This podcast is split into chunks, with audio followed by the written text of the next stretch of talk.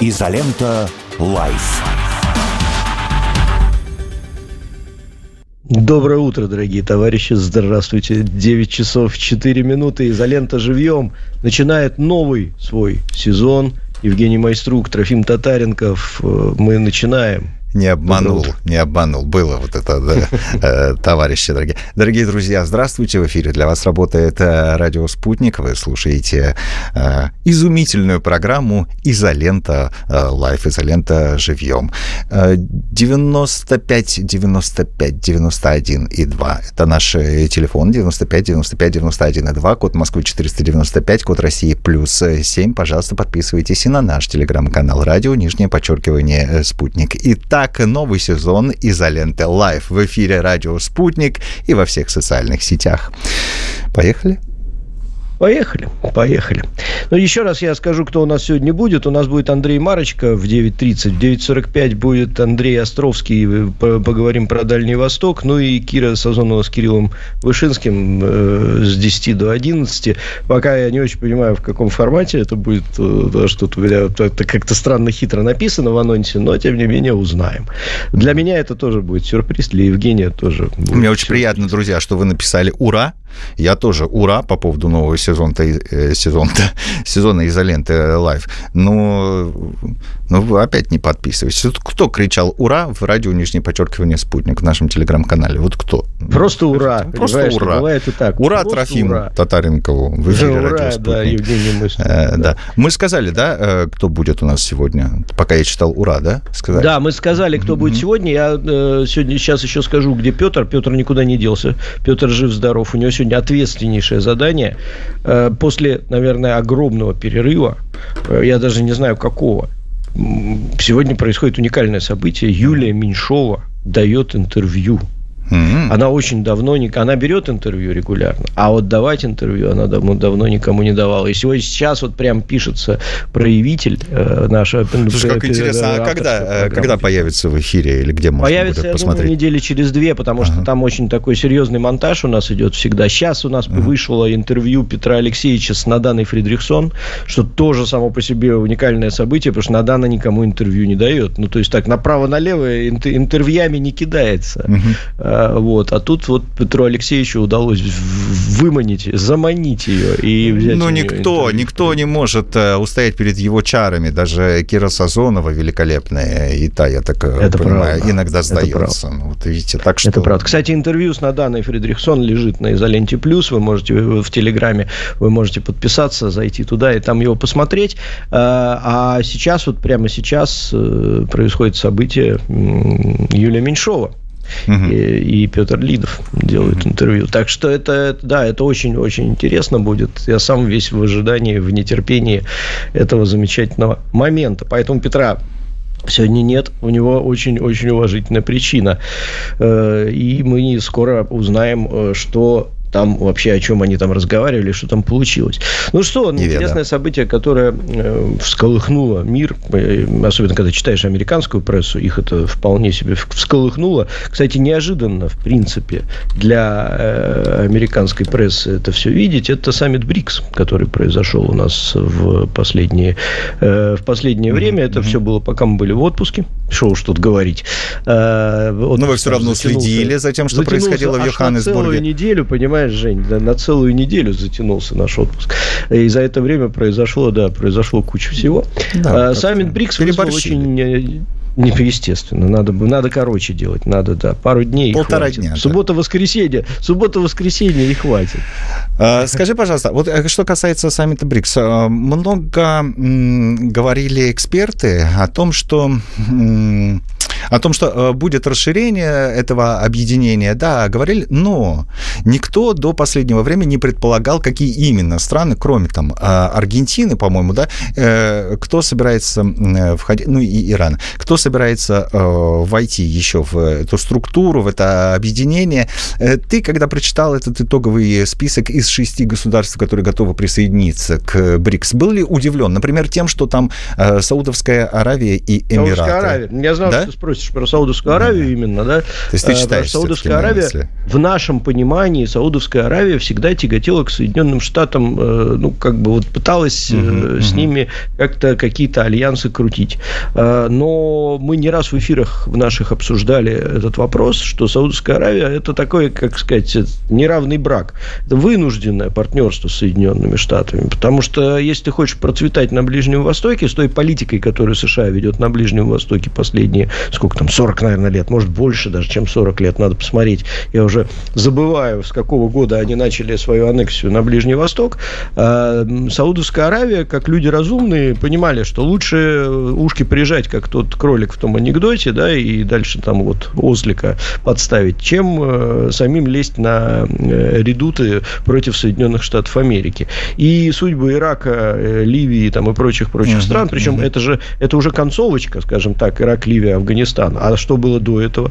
Ведь там же это все продолжалось долгие-долгие годы. Понятное дело, что Саудовская Аравия и Объединенные Арабские Эмираты до кучи, да, там же все это, поскольку это все рядом, они, конечно, вели определенную политику э, такую проамериканскую. А думаешь Но ли сейчас, ты, что когда... они опасаются, вот именно сейчас опасаются э, любого решения, которое может быть принято в Вашингтоне по, ну вот, что ты касается знаешь, именно их? Мне кажется, что они слегка знаешь, мне кажется... испугались. Мне кажется, мне кажется, что сейчас все смотрят в сторону России и Китая.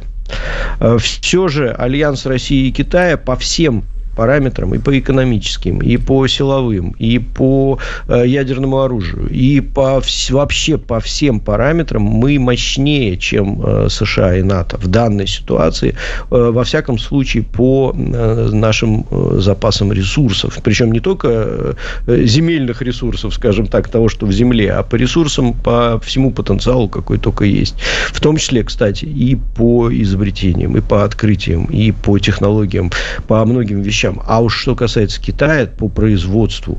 То есть, Китай – это страна, как ты понимаешь, которая может произвести вообще все. Ну, то есть, вот им все равно. И с учетом того, что они уже и в космос летают, и станцию свою в космосе построили, и на Луну слетали, ну, имеется в виду в автоматическом режиме. Да, это, ну, как бы... Понятно, что смотрят на это, на все, как на новое какое-то образование, которое имеет огромный потенциал, и потенциал роста, и потенциал безопасности, и все-все-все, что можно. Mm-hmm. Ну, и знаешь еще, что хочется сказать? Своя рубашка-то ближе к телу. Мы, в общем-то, находимся, ну, по большому гамбургскому счету, на одном континенте. Ну, то есть, это одна часть света. Мы все ну, где-то тут рядом. Ты сейчас про Китай понимаешь? Со мной говоришь? Или вообще про, э, про новых я членов БРИКС? Я говорю про Китай, про, про Саудовскую Китай. Аравию. Нет, я mm. имею в виду про Саудовскую Аравию. Это же все, ну как, вот где, где Саудовская Аравия, где США, да, и где Саудовская А-а-а. Аравия, где Россия и Китай. Это, в общем-то, поближе будет. Uh, удивил меня, на самом деле, uh, Египет.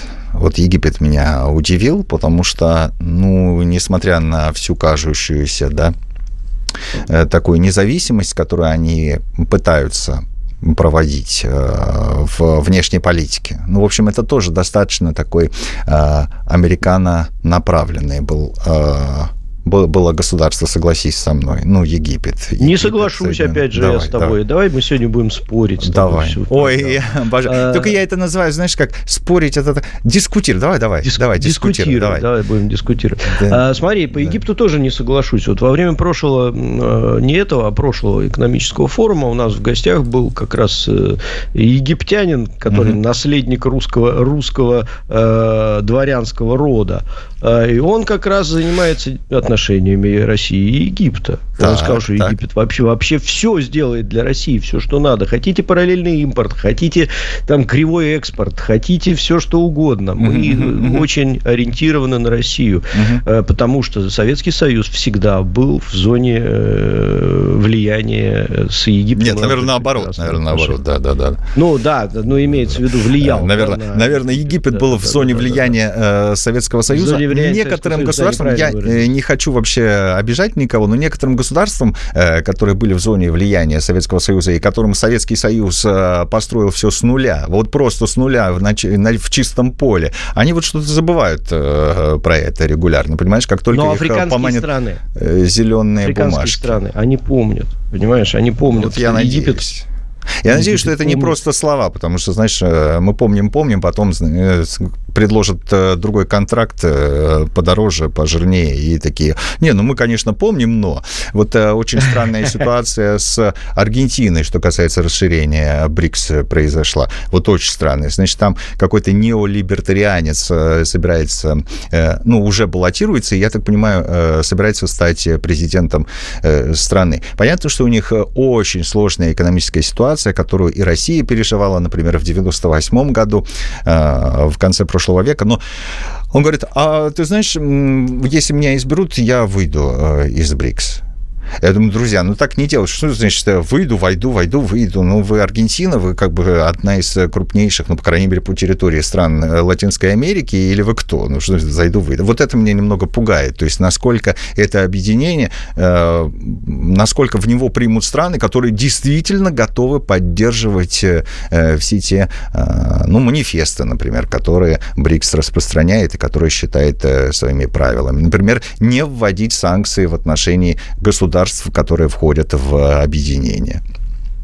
Интересно, кстати, да, вот это вот подход. Но, понимаешь, тут как? Мне кажется, что пока нету э, каких-то четких рычагов э, экономического э, объединения, я бы сказал, можно сказать, воздействия, конечно, друг на друга внутри uh-huh. БРИКС, э, это будет более-менее проходной, может быть, проходной двор такой своеобразный. Захошел, а вот не хотелось захотел, бы, вошел, да? Заходя. Вот. Для mm-hmm. этого, понимаешь как, для этого нужны, нужно чем-то повязать, извините за жаргонизм, да, чем-то страны повязать. Ну, то есть, единой валютой, единой экономической политикой. Ну, то есть, чтобы им выйти было, как это, вход рубль, выход два.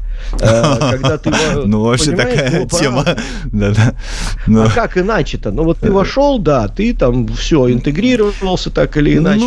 А дальше, давай, ты хотел дискутировать, давай, давай, давай продолжим. Вот скажи мне, зачем мне единая валюта с Аргентиной и Бразилией? Вот зачем? Вот э, для м, компаний, которые там торгуют, да, предположим, вот им, может быть, это будет хорошо, что будет единая валюта. Но почему у человека, проживающего в Рио-де-Жанейро, э, в Йоханнесбурге и в Джиде должна быть такая же валюта, как у меня здесь? А это же часть собственного суверенитета ты отдаешь другим людям, какому-то банку, ну вот как евро сделан, вот евро, они отдали часть суверенитета в Брюссель. Вот ты хочешь, чтобы кто-то распоряжался, пусть частично распоряжался суверенитетом твоего рубля, твоего и моего, нашего рубля. Зачем, зачем мне единая валюта тебе, с ними? Можно я тебе как вот давай. К, к, к вопросам на вопрос? Давай, вот, давай. Это еврейская тема. Да, а тебя жди. Сейчас не смущает, что ты продаешь свою нефть, газ и прочее за американские доллары? Вот это как-то тебя никак очень не смущает. смущает. Смотри, я, я честно, я даже задумался. Давным-давно очень смущает. Почему они не могут мне платить моими рублями? Потому что у них нет рублей. И они не хотят, чтобы они у них были. И мы подписали соглашение, по которым все ресурсы номинируются в определенных валютах.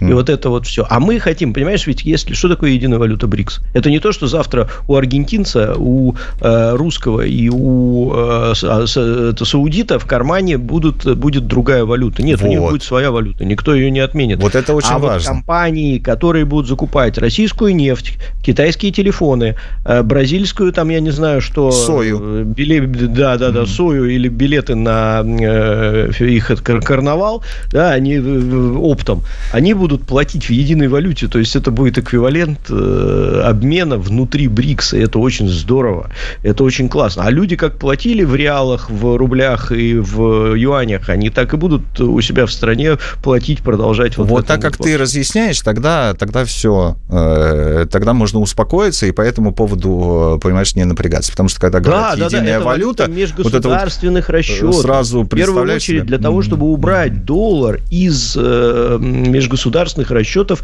за ресурсы, коих продается между нашими. Мы, мы ресурсные экономики. Что Бразилия, что Россия. Это ресурсные экономики. Мы продаем очень много ресурсов. И это нормально. Это абсолютно, как сейчас выяснилось, это не то, что нормально, а это некая даже доминирующая позиция э, в мировой экономике сейчас да, получается. Друзья, вот. Продолжайте, пожалуйста, присылать ваши вопросы.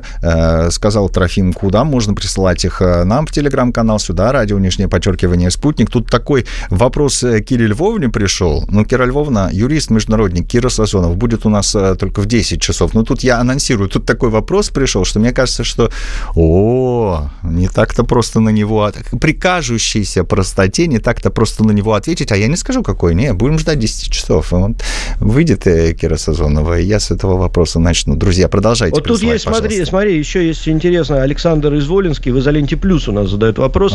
Ага. Буквально недавно я на эту, на эту тему мы дискутировали. Доброе утро. В период с начала спецоперации много было информации о нахождении на территории Украины различных биолабораторий Соединенных Штатов. Сейчас на эту тему тишина, забыли, то есть закрыли глаза про это. Ну, на это, наверное, да. А, забыли про это, закрыли глаза. Нет, не закрыли и не забыли. Ведутся расследования. Буквально недавно мы в Изоленте как раз этот вопрос обсуждали. Угу. Ведутся расследования, никуда ничего не делось. Постоянно в ООН этот вопрос поднимается. Просто Но я правильно понимаю, нету... что часть лабораторий, к счастью, разбомблена?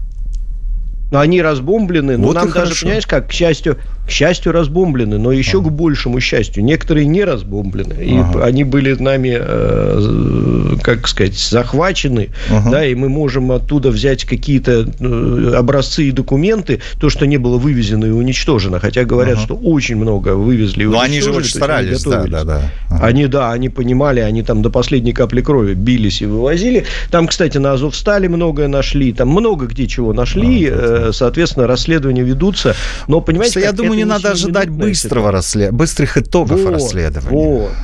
Конечно, что... это все для, для Нюрнбергского условного процесса. То есть, это не то, что... А сейчас вот мы возьмем и кого-то будем судить. Сейчас мы никого судить не будем. Это все разговоры будут уже, когда будет комплексное разбирательство с тем, а что такое была Украина до двадцать четвёртого февраля двадцать второго года. И mm-hmm. вот когда мы уже придем к выводу, что пора эти решения принимать, тогда будут и биолаборатории, тогда будут и всякие разные эксперименты над людьми, и над э, пшеницей модифицированной, mm-hmm. да, и над прочими, прочими общем, вещами. Все всплывет, все всплывет конечно, наружу. Конечно. И, и для и чего так... это делать, с кем? Mm-hmm. Сразу после новостей ждем в нашем эфире Андрея Марочко. Сейчас на несколько минут вас покидаем.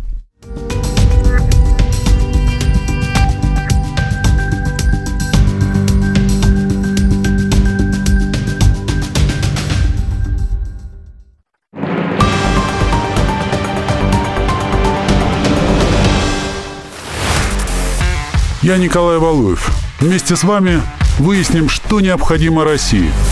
Как сохранить себя и свою страну. Кто наши враги, а кто друзья. В чем наше будущее и как мы его формируем. С высоты все виднее. Разбор полетов по средам девятнадцать ноль ноль на радио «Спутник».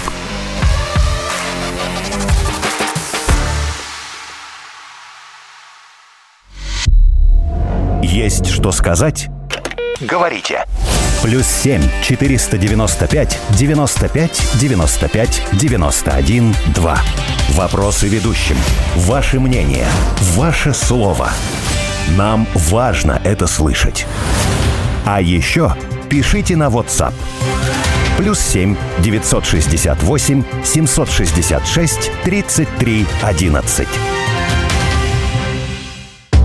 Вам уже полюбились наши спортивные истории? Я гроссмейстер Сергей Корякин и мой друг, журналист Кирилл Зангарис, зовут на чаепитие известных людей из мира спорта. Футбол, хоккей, баскетбол, теннис и даже нарды. Николай Валуев, Алексей Смертин, Иван Едешко, Екатерина Гамова и многие другие уже делились с вами своими историями. В этом году ждите еще больше звездных гостей и откровений. Программа «За спорт» продолжает радовать наших слушателей байками от звезд отечественного спорта. Будьте с нами каждый четверг в семнадцать ноль ноль.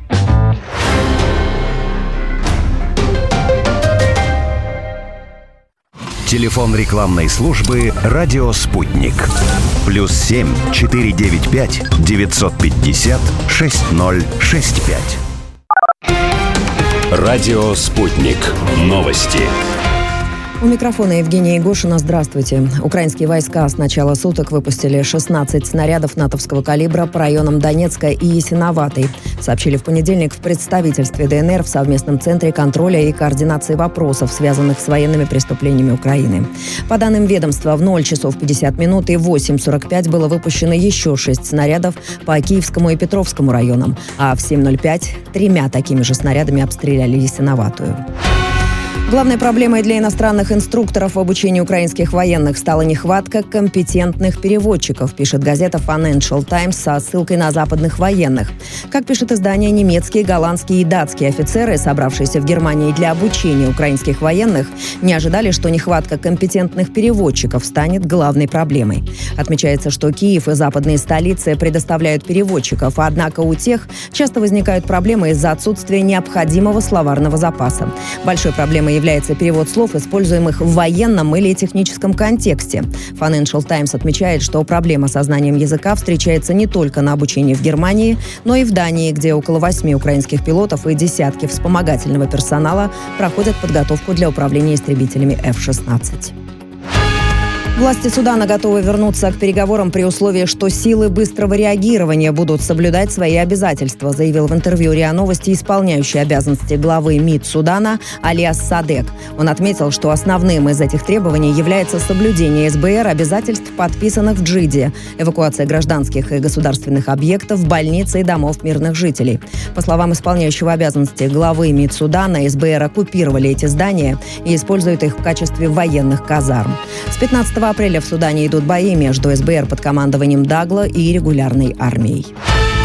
Папуа-Новая Гвинея собирается открыть на будущей неделе посольство в Израиле, сообщил сайт издания Times of Israel и другие израильские СМИ. По их данным, открытие посольства в Иерусалиме состоится пятого сентября, во время визита в Израиль премьер-министра ПНГ Джеймса Марапе.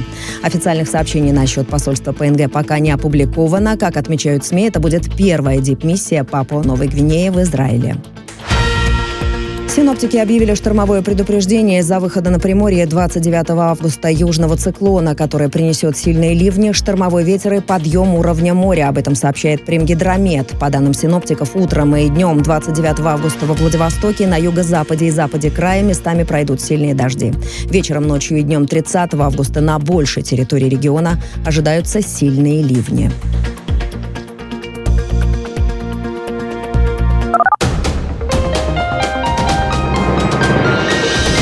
Не упускайте ничего важного, в деталях разберемся на Радио Спутник.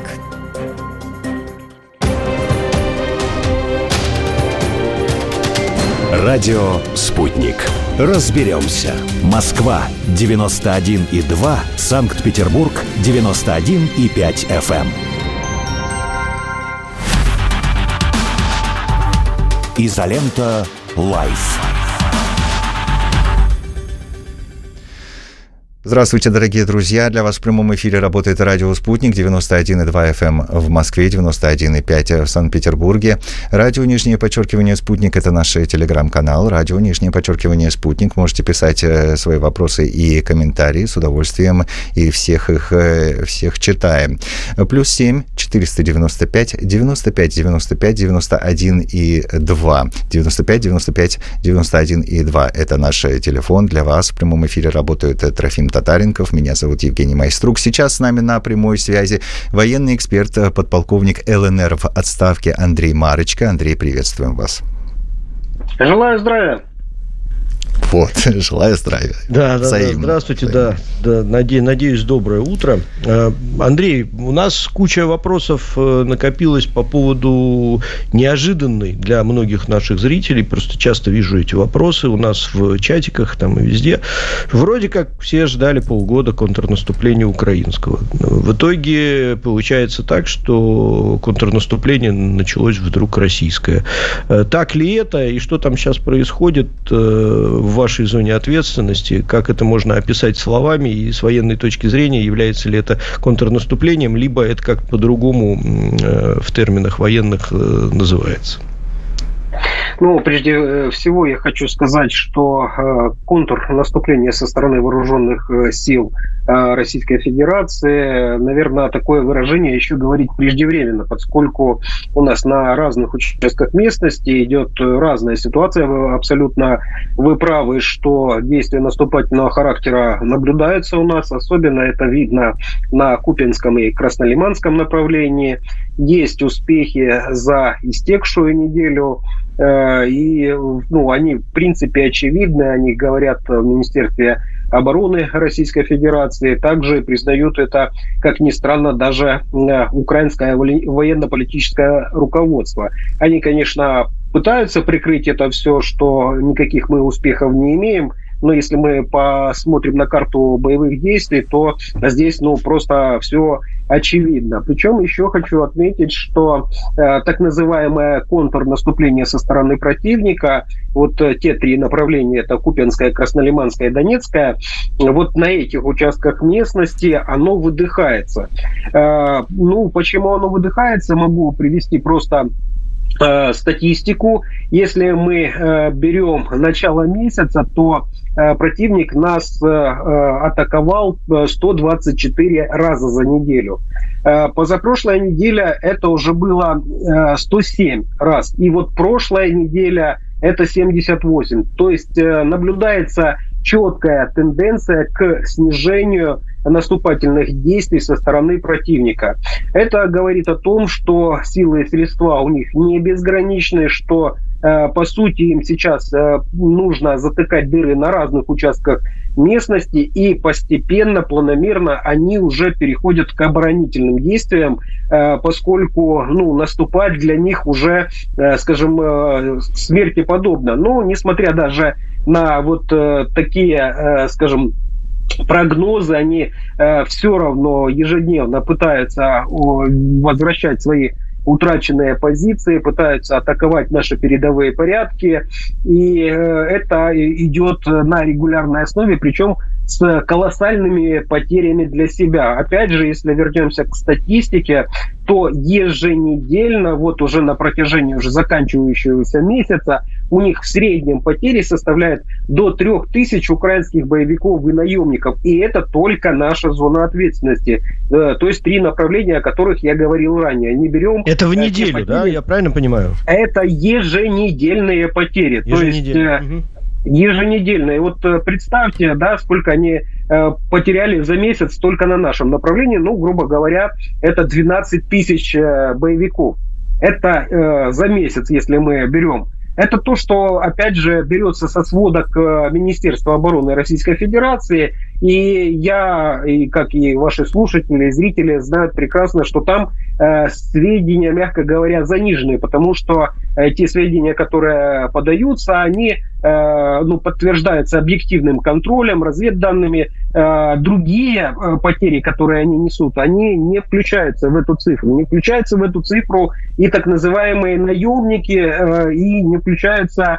то, что, скажем, в глубине так называемой Украины находится. А там тоже на регулярной основе наносятся удары. Все мы знаем, что и воздушного базирования ракеты летят по складам, по пунктам принятия решений, по пунктам управления. С морского, также с морского базирования ракеты летят практически тоже ежедневно. Ну и работает наша авиация, оперативно-тактическая работает артиллерия. Все это, конечно, очень печально отражается на украинских боевиках и наемниках. Ну, э, то, что у них кладбища растут как грибы, это тут любой пользователь э, интернета может открыть, посмотреть, и это все э, явно прослеживается. Также уже замечается некоторая усталость украинских войск, спад боеспособности.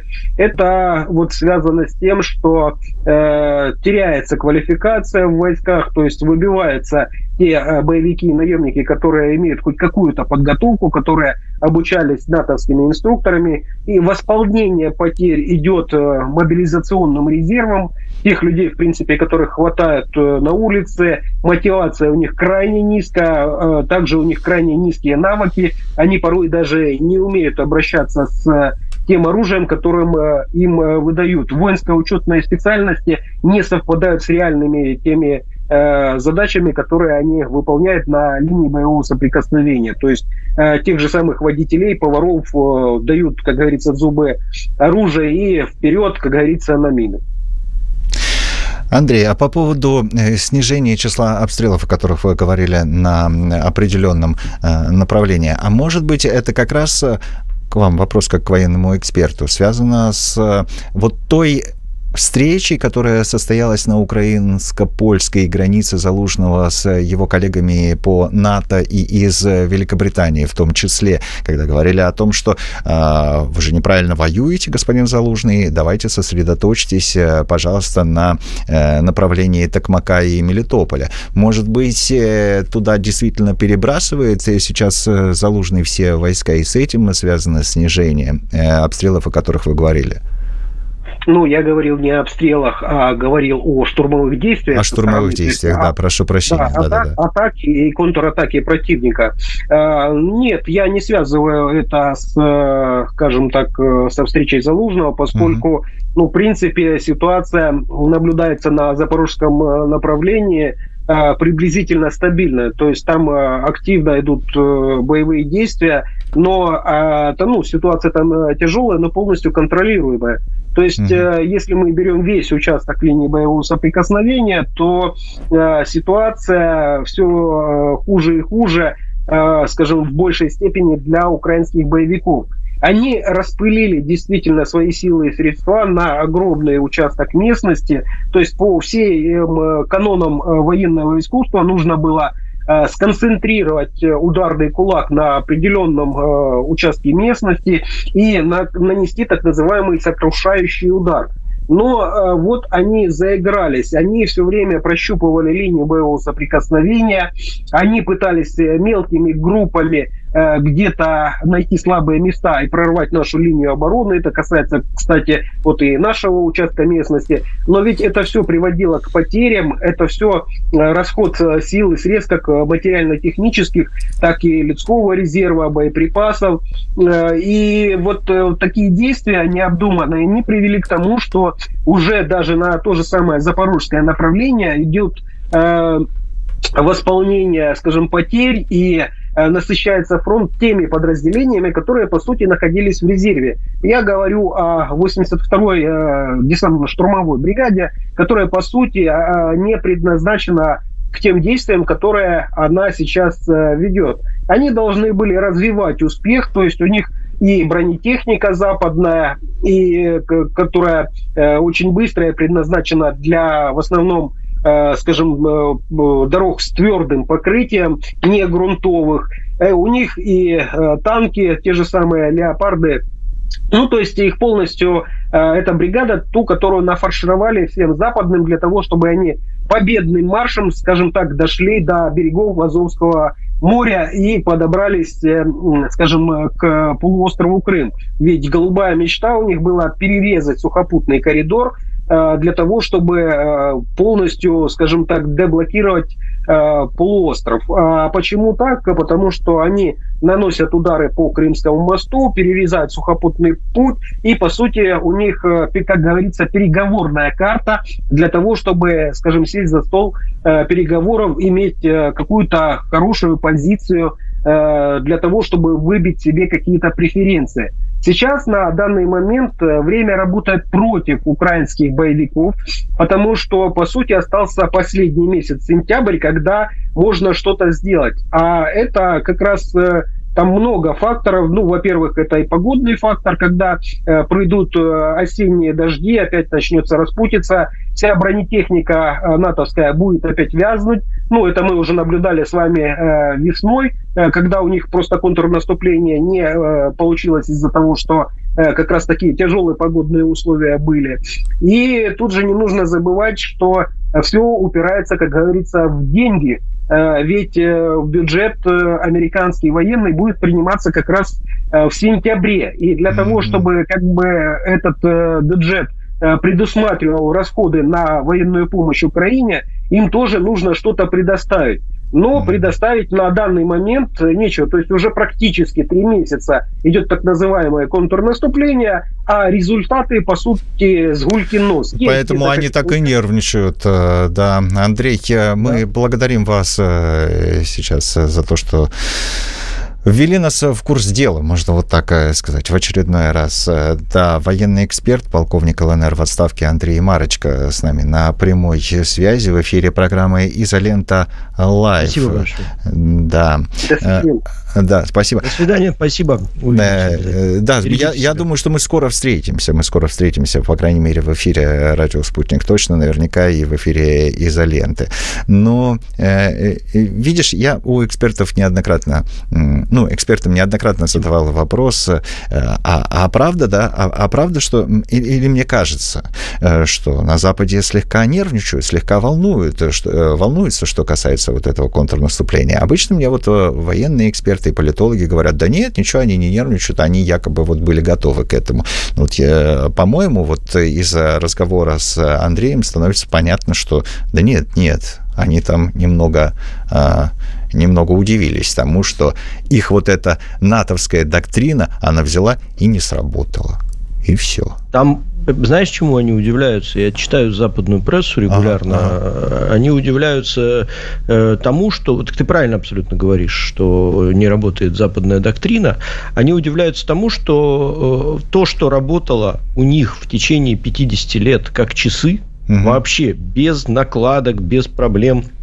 Ты заходишь, у тебя есть тактика, у тебя есть техника, у тебя есть определенное обучение э, командного состава, mm-hmm. попёрли, две-три недели, подавили сопротивление э, потенциального своего противника и дальше уже приступили к грабежу территории, ну, условно говоря. Да, не условно, а, здесь, а вот конкретно, да, вот да, именно да, так, да, да. А именно здесь к грабежу территории. Как, э, пришли, засели, э, увязли, расчет был на то, что у русских много танков, мы сейчас дадим много джавелинов, и на этом вопрос будет исчерпан, mm-hmm. быстренько разберемся с танками и до свидания. Но мы продолжим еще эту дискуссию. У нас э, уже я вижу Андрея Островского. Сейчас, Андрей, здравствуйте. Добрый день. Здравствуйте. Журналист Здравствуйте, из Приморского Андрей. Края Андрей Островский с нами на прямой да. связи из Владивостока в эфире «Радио Спутник» и программы «Изолента Лайв». Некоторое время назад, пару дней назад, в Приморском крае ввели режим чрезвычайной ситуации федерального характера из-за непрекращающихся осадков, которые нанесли ущерб, тогда считали, на семь миллиардов рублей. Эту цифру привел губернатор Олег Кожемяка. Я так понимаю, что сейчас эта цифра цифра, может быть, увеличилась чуть ли не в два раза. И сейчас мы постараемся узнать с помощью Андрея Островского, что же сейчас происходит в Приморском крае, как борются с последствиями стихии. Андрей, ну, говорили о том, что Приморский край впервые за долгое время столкнулся именно вот с, таким, с такой чрезвычайной ситуацией. Правда ли это? Ну... Знаете, такой амбивалентный ответ. Тайфуны приходят каждый год практически в Приморье. Больше или меньше разрушительной силы. Они остаются в памяти, как Робинс, Джулия. Угу. В этом году вообще какой-то комплекс странных явлений. У нас был очень теплый, солнечный, жаркий июнь. Хотя обычно в июне у нас всегда сплошные туманы и морось. Затем у нас был еще, еще более жаркий, но уже дождливый июль. И сейчас в августе просто какой-то потоп. Один тайфун, но при этом очень много... циклон, ливневые дожди, это не обязательно тайфун, может быть, просто приходят ливневые дожди из тропиков, mm-hmm. нас заливает постоянно. А вот на сегодняшний день я не хотел бы опираться в цифры, вот вы привели цифры в семь миллиардов, она прозвучала, но она под... Андрей, если вы не Это против, нас... я прошу прощения, у нас не очень хорошая связь сейчас с Владивостоком. Если вы не против, мы все-таки попросим режиссеров, наверное, переключиться на телефонную связь. На... Несмотря на э, все да, развитие, на... Не, несмотря на все развитие современных телекоммуникационных чего там, способностей. Телефонная связь да, да, по-прежнему да, да. остается, может быть, чуть ли не главной. Самым надежным вот способом. Да, самым надежным, а ты знаешь, что ты сейчас заговорил? Ты сейчас история. заговорил про тайфуны, и я почему-то вспомнил, была такая замечательная книга, ну почему была, она и есть, Богомила Райнова. Была книга, называлась она «Тайфуны с ласковыми именами». И фильм, кстати, даже такой есть. Это шпионский детектив, на самом так, деле, к природе так. и погоде, не имеющий никакого отношения. Но название, оно прямо очень в тему. Когда сейчас наш гость говорил про название тайфунов, э, которые мы запоминаем, э, почему-то им дают такие красивые названия. Мы как-то говорили на об этом. Деле, да, в основном женские есть. Дают, э, что касается, по крайней мере, побережья Соединенных Штатов. Ну вот ассоциативный ряд у тебя все-таки... достаточно странный, понимаешь, такое, значит, вспомнить, не, услышать про тайфуны, а, но при этом вспомнить детектив.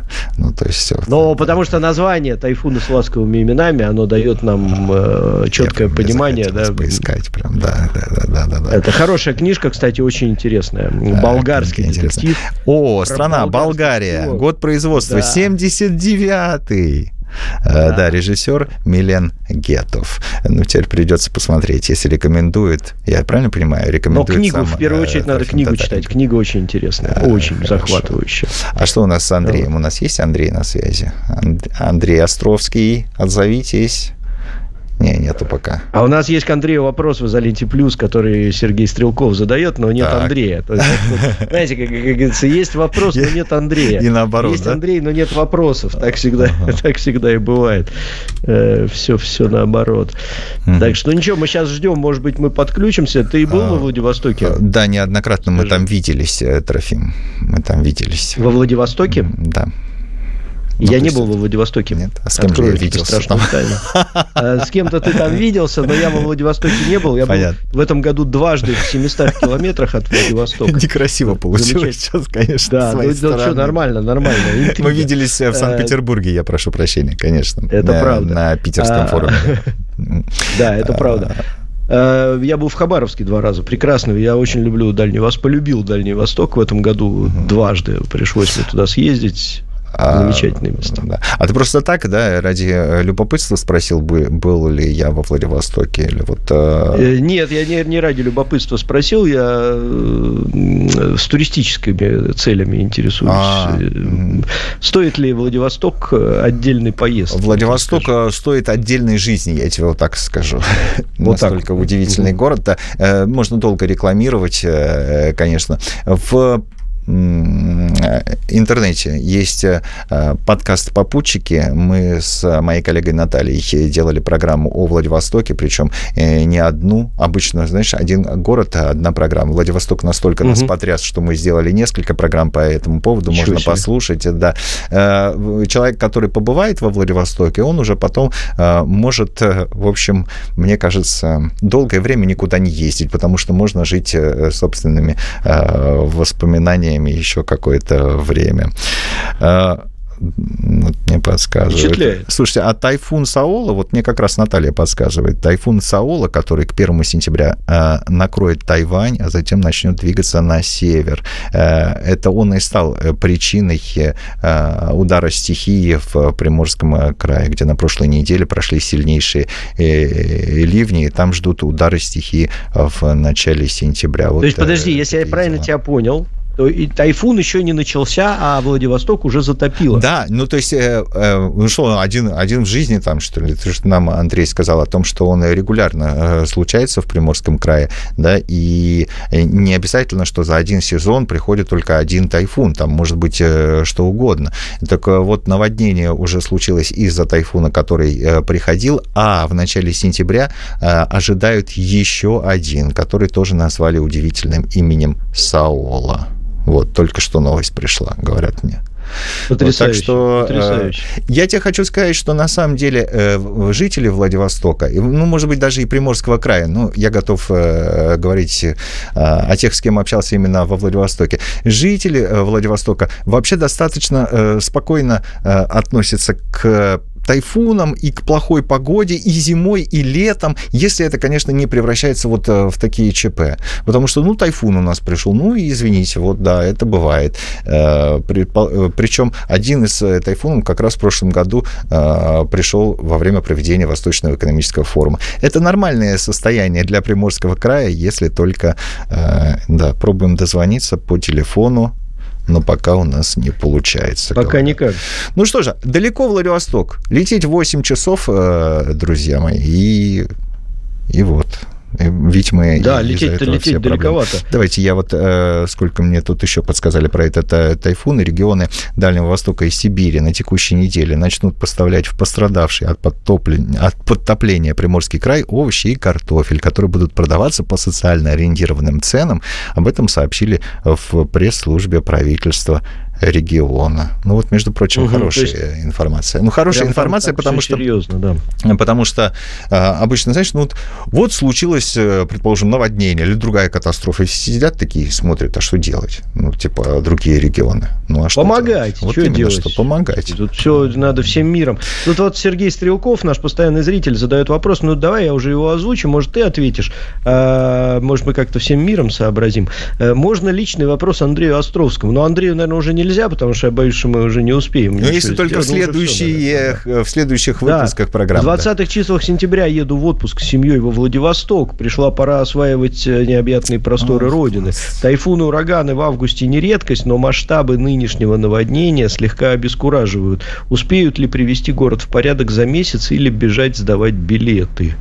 Вот что. Нет, ну, послушайте, город, с городом ничего не случилось. Я не беру на себя но ответственность. Я прям представил, такая, хоп, города нет, да.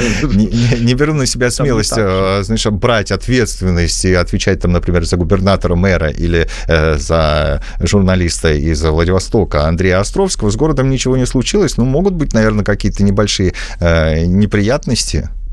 Да, и могут быть какие-то небольшие неприятности там, ну, может быть, но к концу сентября абсолютно точно в городе жизнь будет уже э, ровно такая же, как и была до тайфуна. Ну, да, есть... Я, Жень, рискнул взять да. на себя некую ответственность. У нас, так, ну, так. Он пятый.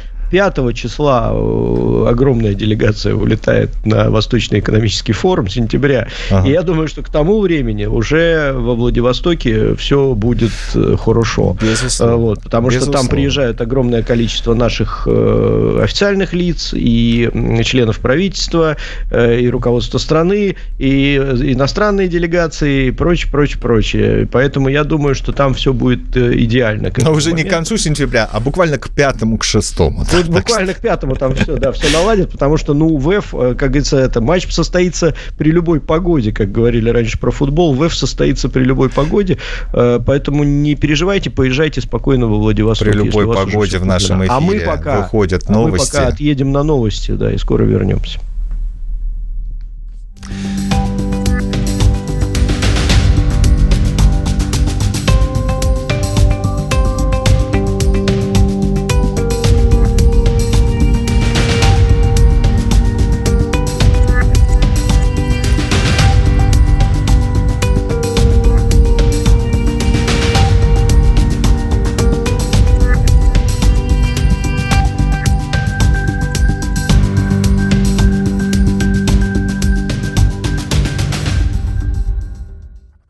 Какая еда, такое и настроение. Программа «Заливное» поможет вам с выбором быстрого завтрака, вкусного обеда или легкого ужина.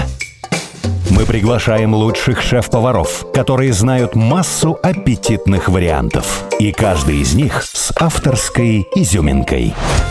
Учитесь готовить вместе с нами по воскресеньям в тринадцать тридцать на радио «Спутник». День в истории. двадцать восьмого августа тысяча девятьсот семьдесят четвёртого года Совет министров СССР утвердил новое положение о паспортной системе. Паспортизация распространилась на все население страны с шестнадцати лет и старше, кроме военнослужащих. Паспорта стали бессрочными. По достижении двадцатипятилетнего и сорокапятилетнего возраста в них просто вклеивались новые фотокарточки. Паспорта в их нынешнем виде появились только в конце девятнадцатого века. Причем по месту жительства они были не нужны.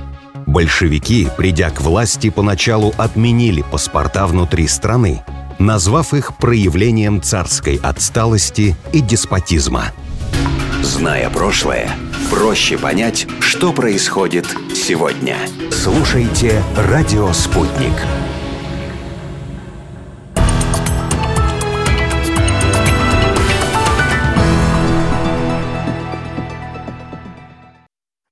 Телефон рекламной службы «Радио Спутник». Плюс семь четыре девять пять девять пятьдесят шесть ноль шесть пять.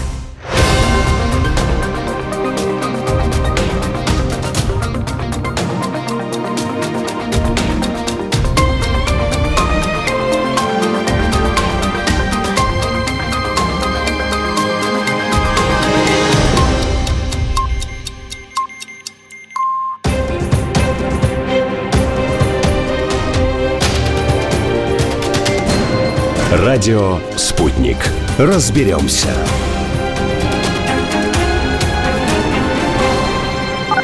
десять утра в Москве, столько же в Нарве, пять утра в Готхабе. В студии Евгения Егошина. Здравствуйте. Главное к этому, к этой минуте.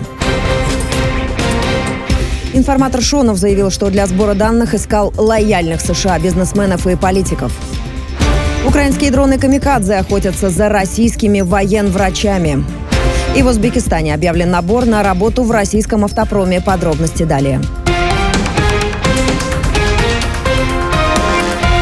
Экс-сотрудник Генконсульства США Роберт Шонов заявил в видео от ФСБ, что должен был искать журналистов, бизнесменов и политиков, которые могли бы помочь в сборе интересующей Вашингтон информации. ФСБ ранее сообщила о пресечении в Москве противоправной деятельности информатора посольства Соединенных Штатов, экс-сотрудника Генконсульства США во Владивостоке Роберта Шонова. По информации спецслужбы, с сентября прошлого года и до задержания россиянин за деньги выполнял задания сотрудников политического отдела посольства США в Москве. В Москве Джеффри Силина и Дэвида Бернстайна по сбору информации о ходе СВО, мобилизационных процессах в регионах страны, а также проблемных моментах и оценке их влияния на протестную активность населения в преддверии выборов президента России.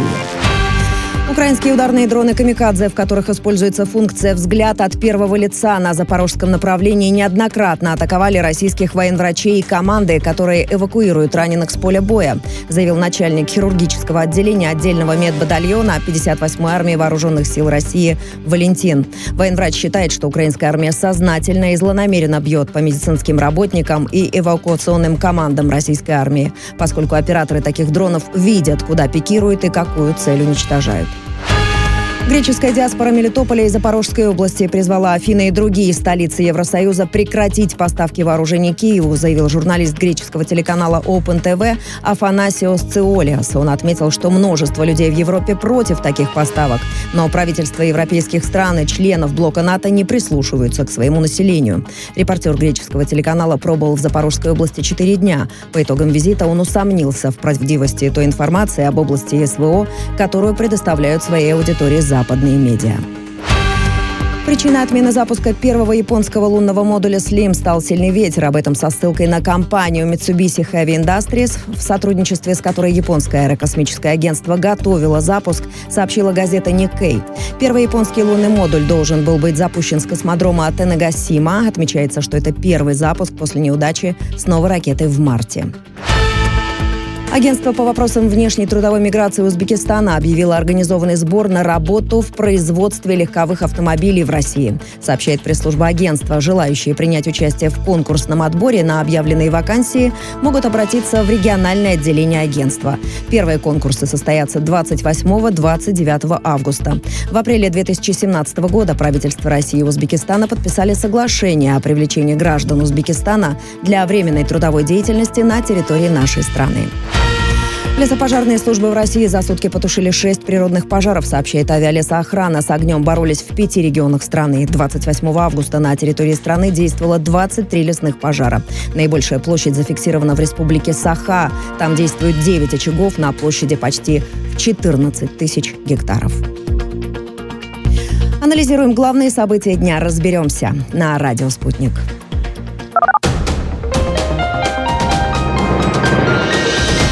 Очередной выпуск новостей на «Радио Спутник» через полчаса.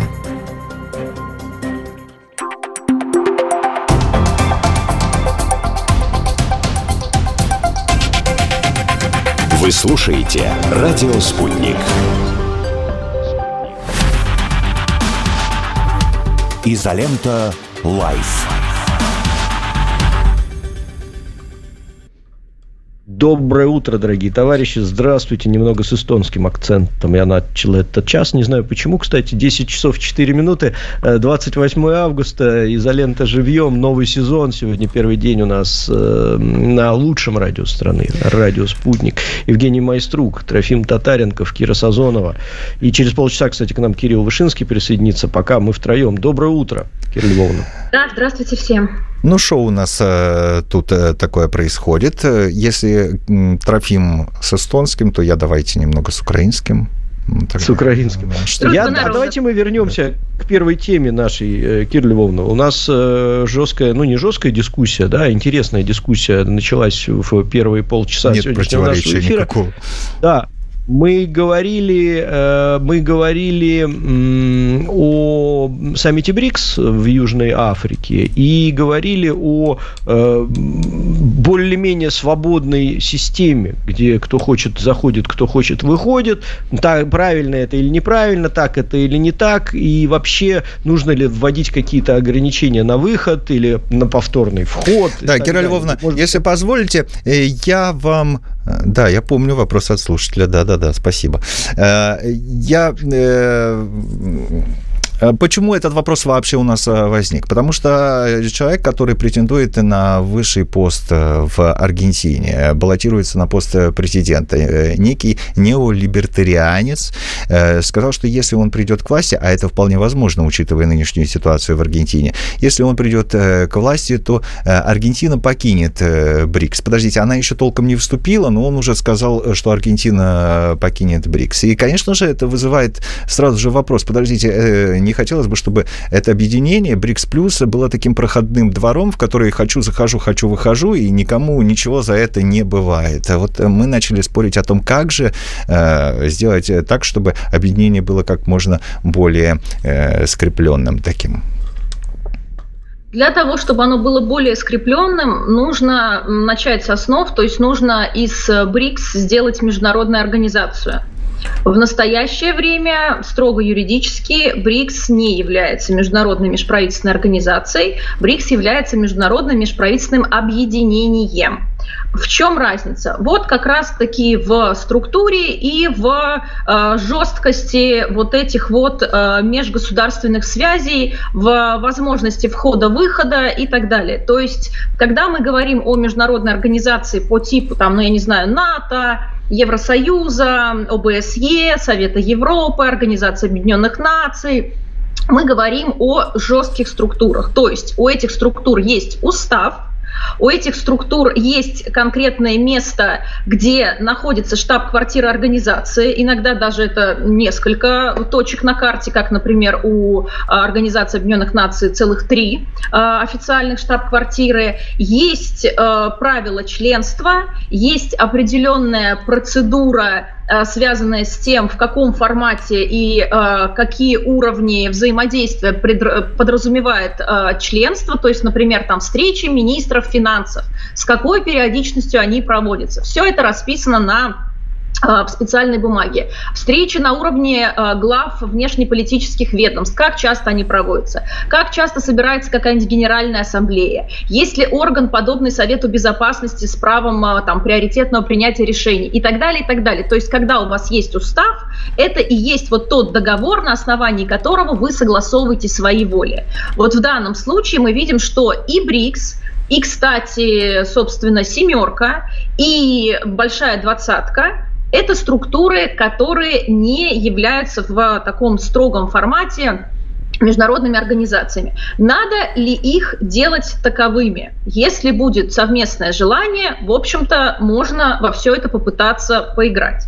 Но другой вопрос, что и БРИКС, и семерка, и двадцатка, они создавались как раз такие, ну, они все в разное время, но, в общем-то, конец девяностых, первая половина десятых, вот так или иначе все это уже случилось, и, в общем-то, мы видим, что как раз-таки создание так называемых параорганизаций, оно было продиктовано усталостью определенной от жестко институционализированных структур по типу э, вышеназванных, то есть там Совет Европы, ООН и так далее. Потому что, да, конечно, э, никому не хочется, чтобы объединение в которое вкладывается большое количество сил, энергии, денег и прочего, было там похоже на, как вы правильно заметили, проходной двор там из серии «Кто хочет входит, кто хочет выходит». Но в то же время как раз-таки вот этот статус пароорганизации, он позволяет добиться вот этой вот легкости, в хорошем смысле слова, не обязательности, возможности к каким-то вариативным действиям и так далее, к которым, собственно, все и стремились, потому что к началу двадцать первого века все уже изрядно наелись вот этой вот международной бюрократии, когда ты имеешь членские взносы в обязательном порядке, ты, значит, должен там периодически проверять, на что они уходят, ты голосуешь по принципу «одна страна, один голос» там на какой-нибудь Генеральной или Центральной Ассамблеи в таких а, конторах. И, в общем-то, результаты, они, ну, иногда сразу видны, иногда они там видны через а, десятки лет, но вот так или иначе вот вся эта бюрократия, вот так вот ни шатка, ни валка, она а, происходит. И как раз-таки в двадцать первом веке была принципиально другая задача, то есть что мы никого не неволим, что создаются структуры, а, которые, может быть, даже не будут иметь а, какой-то обязательную на выходе э, статус решений. То есть просто вот мы будем о чем-то говорить, э, беседовать, это будет иметь некие политические последствия, возможно, экономические, а возможно, не будет. Не обязательно всем со всеми соглашаться, не обязательно действовать по принципу э, там, демократического большинства или там, двух третей. Поэтому, ну, в целом, мне кажется, что давить, начинать вот сейчас все-таки пока рановато, потому что, ну, БРИКС как раз-таки сильна, так же, как и, собственно, «семерка», с которой ее наиболее часто сравнивают, так же, как и «двадцатка», они сильны вот этой вот аморфностью своей, потому что нам есть где заниматься вот этой всей международной бюрократией. А в этих структурах как раз, мне кажется, имеет смысл сохранять вот эту вариативность и действовать на полутонах. Ничего плохого в этом нет, ничего обидного в этом нет. Мне кажется, вы ответили на вопрос до того, как я его задал, я его так анонсировал буквально час назад. Один из наших слушателей заранее прислал вопросы. Кира Львовна, доброе утро. Можете объяснить, в чем разница между Шанхайской организацией сотрудничества, БРИКС и Европейским Союзом? Да, вопрос, который поступил нам в телеграм-канал Радио Нижнее Подчеркивание Спутник, телеграм-канал Радио Спутник. Ну, то есть вы, в принципе, вот сейчас как раз на него и ответили. Но слово «аморфность» только немножко меня, я не знаю, оно носит негативную... Ну, такую, аморфность, да, такую... означает, что есть вот это вот пространство возможностей. Маневра, да, вот этих да, вот... Да, то есть нет да, жесткой ага. формы. Нет вот этой структурированности, э, четкой прописанности по э, там, правилам и так далее. То есть здесь как раз-таки вот такая вот э, в большей степени политическая структура, mm-hmm. потому что как только мы создаем международную организацию, мы сразу попадаем в поле действия международного публичного права. Сразу mm-hmm. автоматически. Просто потому что устав международной организации есть источник международного права. Здесь, когда у нас нет, в общем-то, как такового текста, из которого мы берем правила, процедуры и прочее, а просто все создается, ну, что называется, ситуативно. Мы можем мы делать так, как считаем нужным. Банк резервных да? валют. Мы создаем банк резервных mm-hmm. валют. Он каким-то образом функционирует. Хочется провести собрание, скажем, там, на уровне глав внешнеполитических ведомств. Ну, а почему? Давайте вот договоримся и проведем mm-hmm. и так далее. То есть нет штаб-квартиры, нет жесткой привязки. Вот я слово «аморфность» вот, вот этим вот ага. хотела обозначить. Кира Львовна, а скажите, э, когда появилась информация о том, что в ближайшее время в БРИКС вступят еще шесть государств, был ли кто-то в этом списке, кто вас удивил?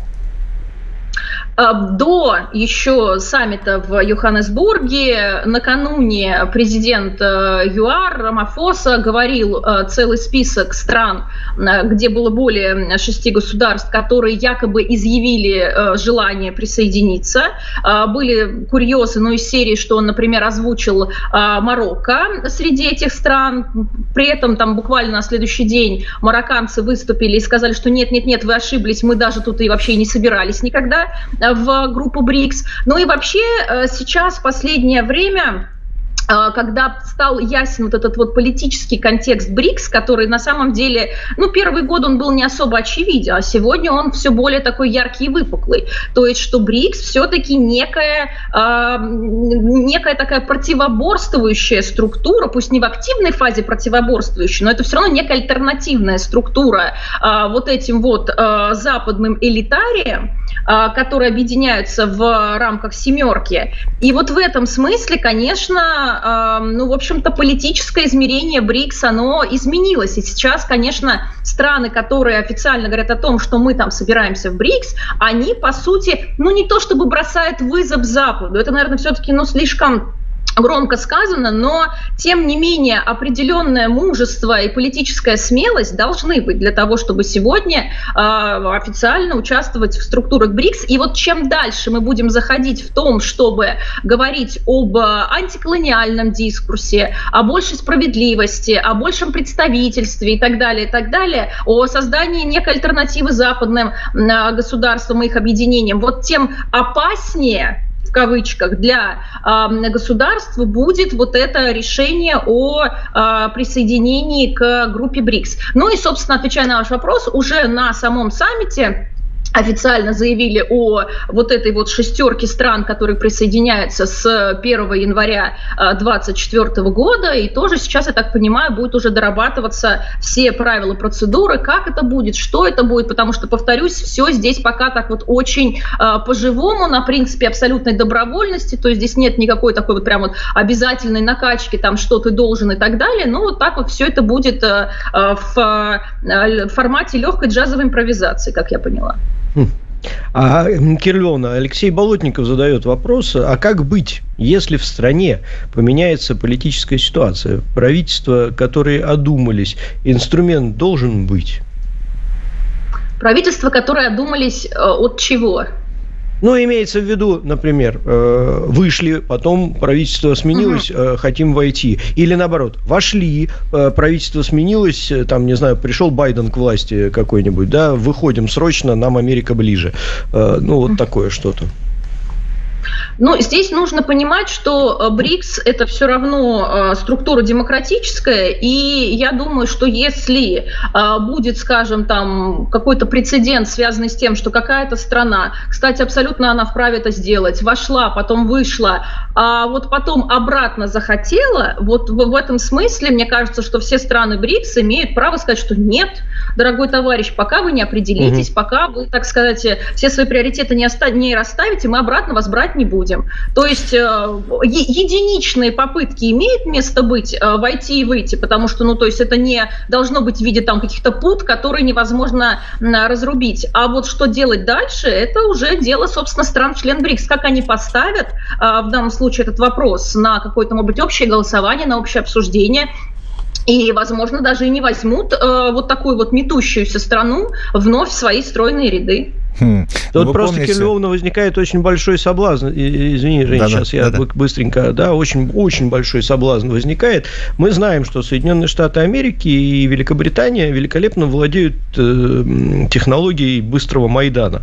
Э, и когда БРИКС начнет э, действительно быть угрозой, а уже английская пресса, я сегодня с этого начал э, программу, что английская пресса очень сильно озабочена э, некоторыми движениями внутри БРИКС и э, некоторыми движениями стран, которые хотят вступить в БРИКС, и уже пишут об этом в открытую, что это для них может стать большой проблемой.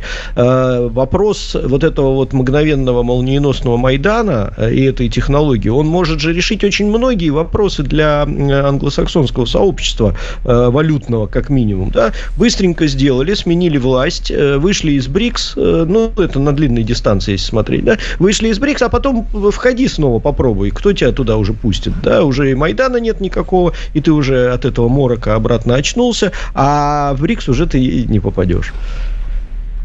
Ну, ракурс, конечно, Какие? такой интересный, забавный, но согласитесь, любая структура, будь то БРИКС, будь то э, там «семерка» или любая другая контора, все-таки э, заинтересованы в сильных участниках, заинтересованы в странах, которые четко понимают, что они хотят в этой жизни и умеют противодействовать в том числе технологиям цветных революций. Понятное дело, что никто ни от чего не застрахован, но тем не менее, э, все-таки хочется верить, что не так-то просто, даже имея э, там какую-нибудь книжку Шарпа в домашней библиотеке, все-таки не так просто взять и организовать в государстве, которое хотя бы там претендует на определенную суверенность, э, какой-то переворот. Даже если мы посмотрим на африканские государства, которые, ну, как известно, не отличаются там какой-то известной политической стабильностью, но тем не менее мы видим, что в последние годы даже там не так все просто, в том числе для западных государств. Мы видим, как Франция мается просто-напросто во всей франкоговорящей Африке, начиная там от Мали и заканчивая там тем же самым Нигером, который сейчас бесконечно обсуждается. Поэтому, да, мне кажется, что нет на самом деле никакой проблемы, то есть надо просто смотреть по ситуации. Более того, вот если посмотреть, как создавался БРИКС, вот это где-то две тысячи шестой — две тысячи восьмой годы, мы увидим, что из тех, кто был у руля тогда, на самом деле вот из вот первых четырех стран, которые, собственно, организовали не БРИКС, а БРИК тогда еще, на тот момент вот из, нынешнего уча... из нынешних участников только Лула да Силва, собственно, снова годы спустя пришел к власти, а так, в общем-то, от России на тот момент был на первых саммитах Дмитрий Анатольевич Медведев, соответственно, в Китае был тогда еще Ху Цзиньтао, и в, от Индии был Сингх. То есть мы видим, что власть меняется, и мы видим, что, в общем-то, это очень все разные люди с разными... А очень интересный пример с Бразилией, Кира Львовна, вы привели, но как раз, мне кажется, это Это та история, о которой сейчас говорил мой коллега Трофим. Как раз ведь, а была же такая попытка, когда поклонники, я не знаю, последователи Болсонару, им не понравилось, что да Силва опять пришел к власти, и чуть ли не цветная революция. Но, заметьте, вот этот Болсонару, который проамериканский, он, по-моему, и не поднимал ни разу вопроса о том, что Бразилия может покинуть БРИКС. Нет, Болсонару, так называемый американский Трамп, он, конечно, больше на внутреннюю повестку, собственно, как и Трамп оригинальный, то есть из mm-hmm. Соединенных Штатов Америки. То есть здесь как раз а, такие ярко выраженные протекционисты, и у них с Лулой действительно конфликт был не на почве внешней политики, а как раз-таки на почве решения внутренних проблем Бразилии. Да, действительно, страна была просто накануне а, фактически гражданской войны, но ничего, а, как-то мы видим, что все равно смогли вырулить и вот так вот встать опять на нормальные рельсы. Но это нам никак не помешало сотрудничеству. Я к тому, чтобы Бразилия с Россией и про, при Болсонару сотрудничала более-менее прилично. И сейчас с да Силвой тоже вполне себе, да?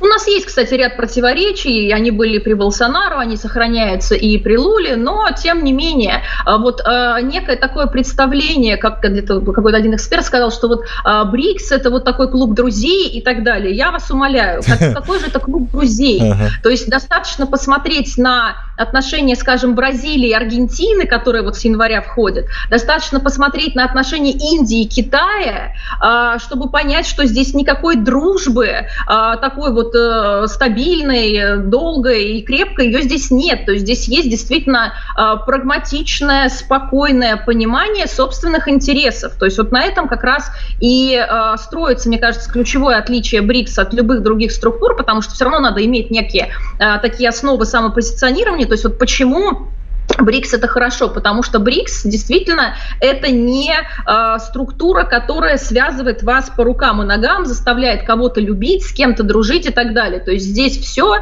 направлено на максимизацию ваших интересов. То есть если есть вот конкретно по экономическому треку возможность сотрудничества, давайте отринем сейчас всякие политические распри, по этому треку посотрудничаем. В области большой политики мы продолжим там соперничать, иметь не э, схожие точки зрения. Почему? Почему бы нет? То есть абсолютно нет такого, что теперь вот все страны БРИКС — это вот такой единый кулак, который вот там единым фронтом куда-то будет выступать. Ничего подобного. Слишком большое пока количество противоречий, а уж с учетом новых стран, так вообще даже не говорить... Не смею с вами нет, спорить, Кира Львовна, конечно. Сложно. Но была ведь информация о том, что если там какое-то государство какое-то присоединяется к БРИКС, то берет на себя обязательство не вводить санкции в отношении других государств-участников этого объединения. Но это уже большой успех, нет? Ну, во-первых, надо посмотреть... как это будет реализовываться на практике, угу. потому что есть санкции де юре, есть санкции де факто, то есть ограничения можно законодательно оформлять, а можно не оформлять, а можно угу. просто какие-то сложности создавать. И вообще, ну мы же понимаем, что, например, вот государства такие, как Саудовская Аравия, э, там Турция та же самая, я сейчас даже не применительно к БРИКС, а вообще, это страны, которые, ну, знают, что такое многовекторная политика. И это не мешает им совершенно с...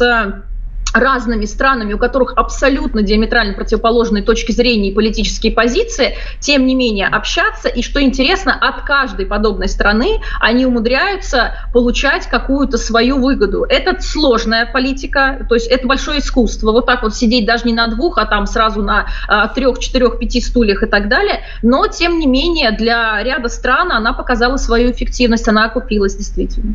Mm-hmm. Я задумался. Трофим, у вас есть да. возможность, три минуты. Я, у, у меня, да, у меня-то вопрос один про валюту взаимора... взаиморасчетов, один, но большой, да, валюта взаиморасчетов, про которую сейчас идет речь.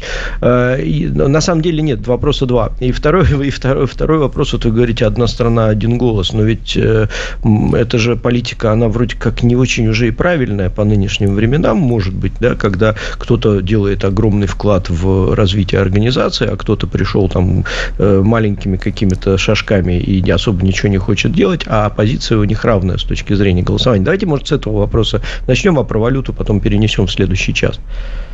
Давайте, хорошо.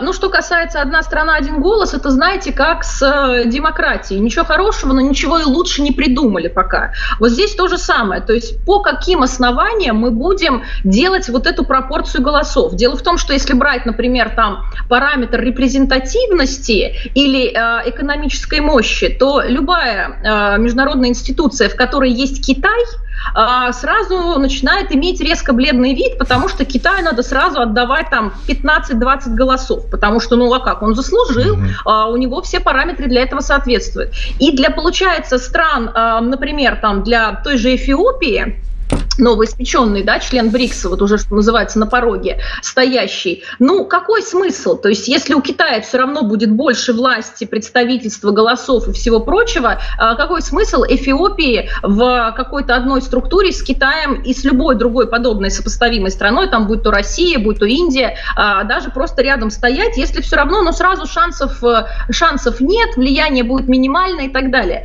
И один из, в общем-то, таких ключевых моментов, который связан с тем, как создавался вот этот принцип «одна страна, один голос» в сороковых, в середине сороковых годов, и, собственно, ООН первая подала пример, что там неважно, будь ты там маленькая Тувалу, население десять тысяч человек, или будь ты э, там та же Индия, официально страна с самым большим э, в, в мире населением, да, там уже за по полтора, по-моему, миллиарда человек, и все равно у Индии один голос и у Тувалу один голос. Да, может быть, это не очень справедливо с точки зрения репрезентативности, даже очевидно несправедливо. Или, например, там, когда, э, там, скажем, Буркина-Фасо с ее ВВП и США с их ВВП. Все равно один голос у одной, один голос у другой страны. Тоже вроде бы не особо справедливо, но в то же время для э, вот этих вот небольших по ключевым параметрам стран, будь то там территория, население, ВВП, это по сути единственный шанс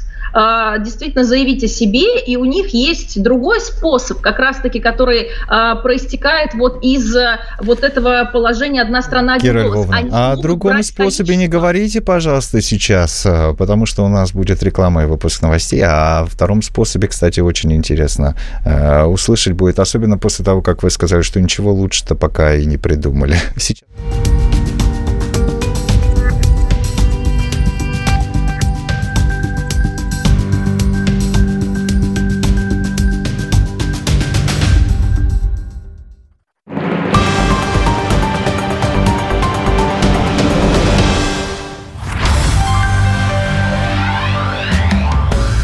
Здравствуйте, я Кирилл Вышинский. Раз в неделю, по вторникам, буду говорить с вами о важном и актуальном. Спокойно, серьезно, довольно откровенно. В общем, это будет разговор без дураков. Давайте так и договоримся. Вторник в семнадцать ноль ноль «Без дураков» с Кириллом Вышинским. До встречи.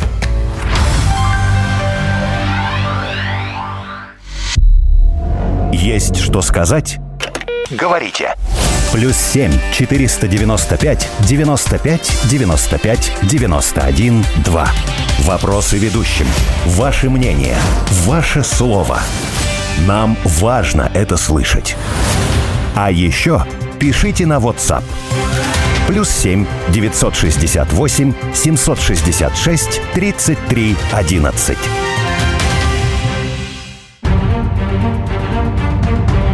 Культура и цивилизация современного Запада зарождалась на Востоке. Именно Восток помог Европе выбраться из темного Средневековья, а в новое время стал ресурсной базой для будущей политической и экономической гегемонии Запада. В наши дни Восток становится центром формирующегося нового мира и новым направлением для развития нашей страны. Я востоковед и африканист Турал Керимов, и каждое воскресенье с пятнадцати до семнадцати часов мы будем совершать разворот на Восток. Присоединяйтесь!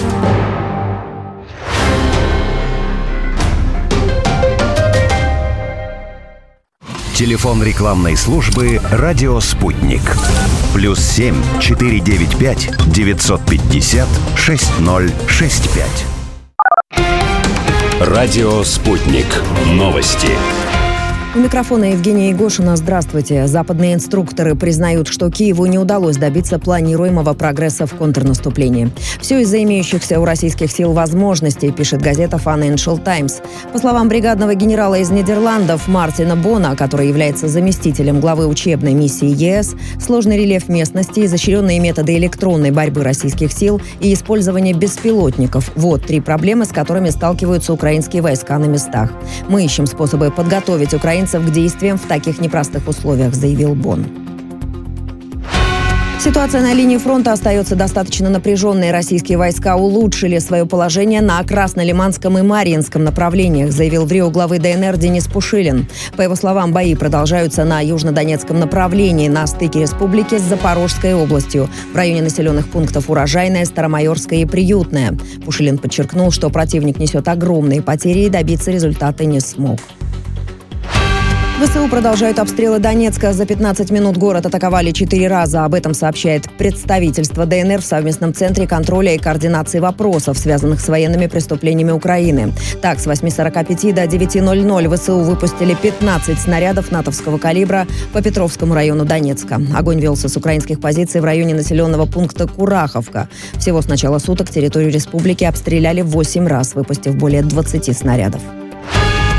Китай и Сингапур проведут совместные военные учения с конца августа до середины сентября, сообщило в понедельник Министерство обороны КНР. Совместные китайско-сингапурские учения сухопутных войск сотрудничества двадцать двадцать три пройдут в Сингапуре. В ходе учений будут отработаны снайперские приемы, а также приемы рукопашной борьбы, десантирование с вертолета и освобождение заложников. Граждан России среди пострадавших в перестрелке в отеле в турецком курортном Бодруме нет, сообщили РИА Новости. В местной больнице, куда доставлены пострадавшие. Один человек погиб, трое ранены в перестрелке в отеле турецкой курортной провинции, сообщили в понедельник местные СМИ. В настоящее время ищут скрывшихся подозреваемых. Тем временем газета «Хюрьет», опубликовавшая фамилии пострадавших, сообщила, что инцидент вызвал панику среди посетителей отеля и жителей региона. Белоруссия предлагает организовать совместный саммит стран БРИКС, ЕАЭС и ШОС. Об этом заявил министр иностранных дел республики Сергей Олейник. Он напомнил, что все эти объединения, по сути, союзы дружественных государств-единомышленников, которые проводят единую линию на развитие. Сопряжение этих структур могло бы ускорить процессы построения справедливого, инклюзивного, многополярного мира.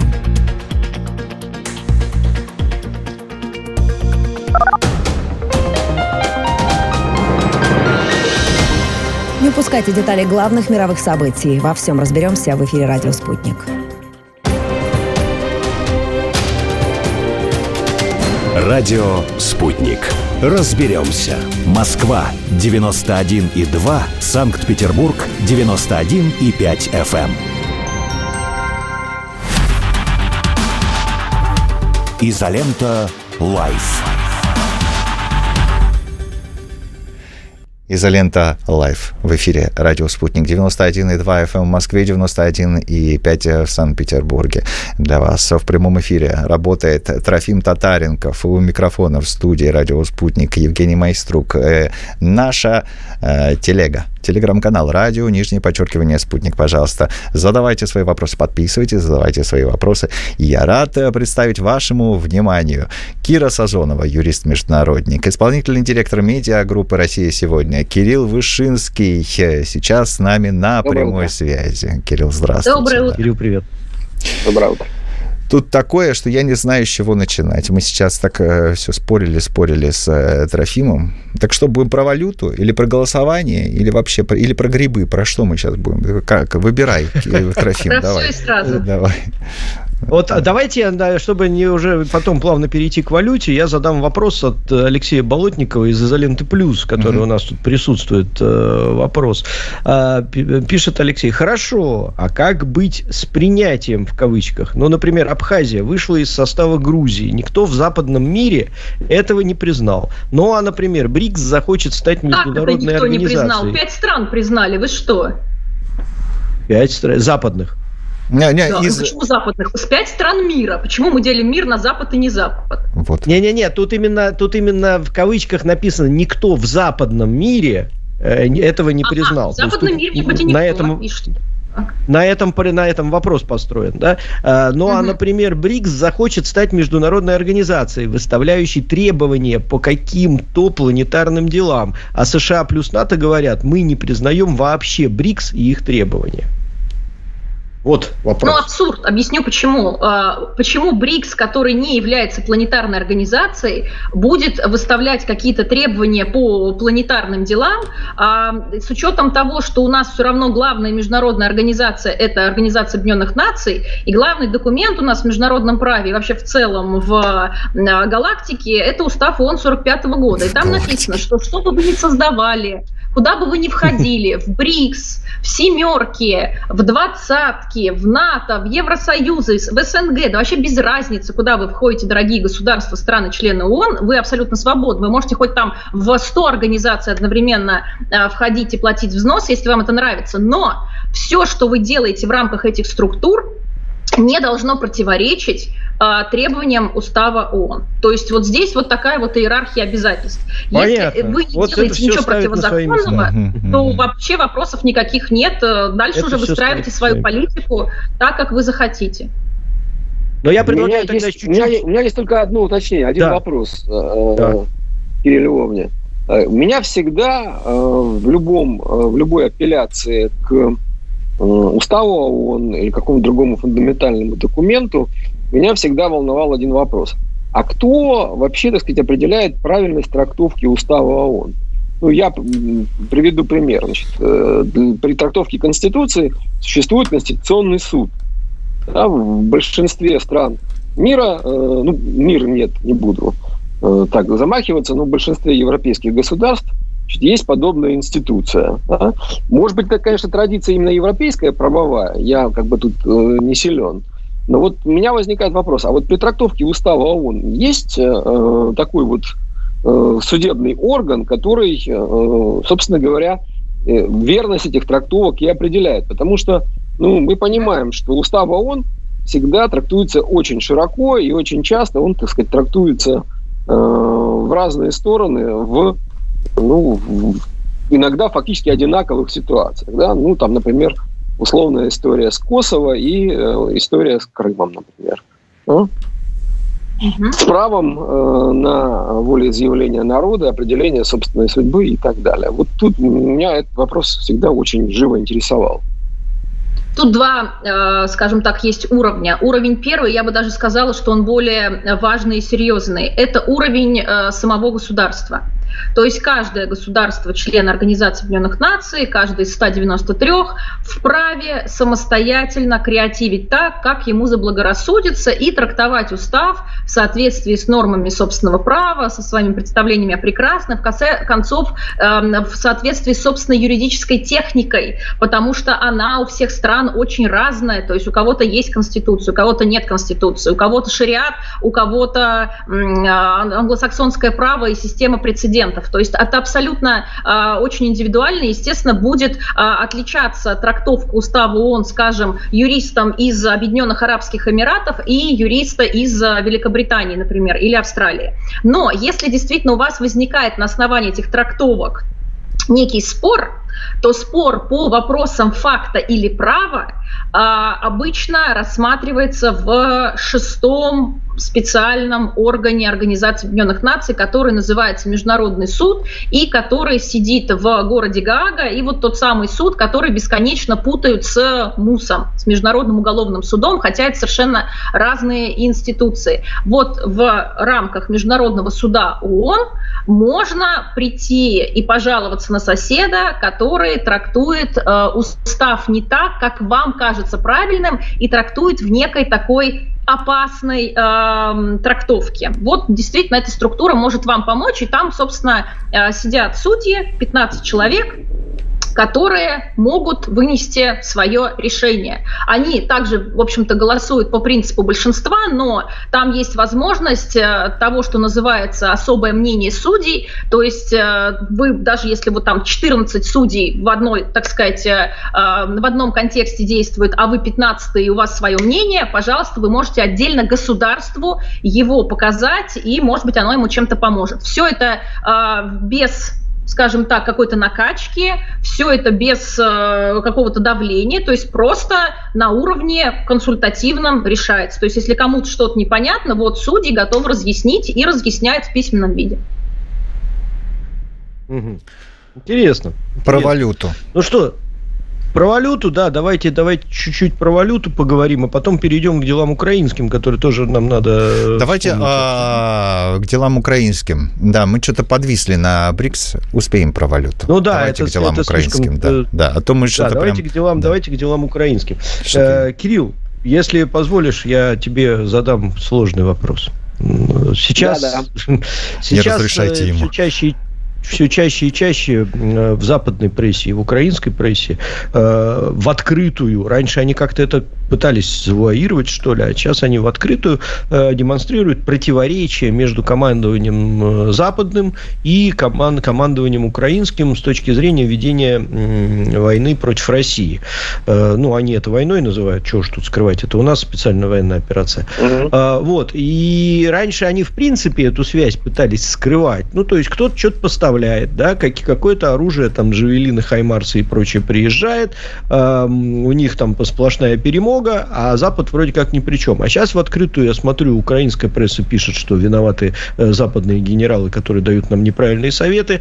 Э, Запад пишет, что укра- украинские генералы вообще ничего, нет, ничего не соображают, и мы их учим-учим, а там все как об стенку горох. Э, и, собственно говоря, что, что это происходит-то, в твоем понимании? Как, почему так резко повинуются? Поменялся этот дискурс? Ну, дискурс поменялся в силу того, что нет успехов на э, линии боевого соприкосновения. Мы помним, что не было никаких таких противоречий осенью прошлого года, когда э, действия украинской армии признавались успешными, э, хотя было понятно, что это, скорее всего, наши ошибки, чем успешные действия украинской армии. Ну, надо признать, что противник опытный, грамотный, поэтому он использует любые твои ошибки. Ну, и в этом смысле, конечно, нельзя, нельзя, не нужно ошибаться, да, для того, чтобы противник э, превращал это в свои преимущества.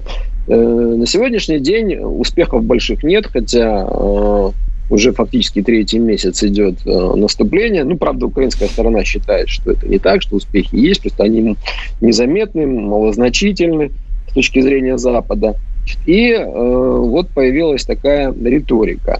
Э, значит, на что украинская сторона, ну, по крайней мере, в первую очередь риторика со стороны Запада, значит, э, я очень коротко пишу ее так. Значит, западные генералы считают, что украинские вооруженные силы слишком рассредоточены по линии боевого соприкосновения, а их надо было бы сконцентрировать только в одном-двух местах на юге, для того, чтобы пытаться достичь той цели, которую они давно сформулировали. То есть выйти к берегу Азовского моря, перерубить коридор сухопутный между материковой частью России и Крымом, и тем самым, так сказать, заблокировать Крым. На что в ответ украинское командование, значит, отвечает не по принципу сами дураки, а по другому принципу, что эти люди вообще слабо себе понимают, что происходит на Украине. И главный аргумент Залужного, я так подробно это перескажу, чтобы просто было понятно, да, где угу.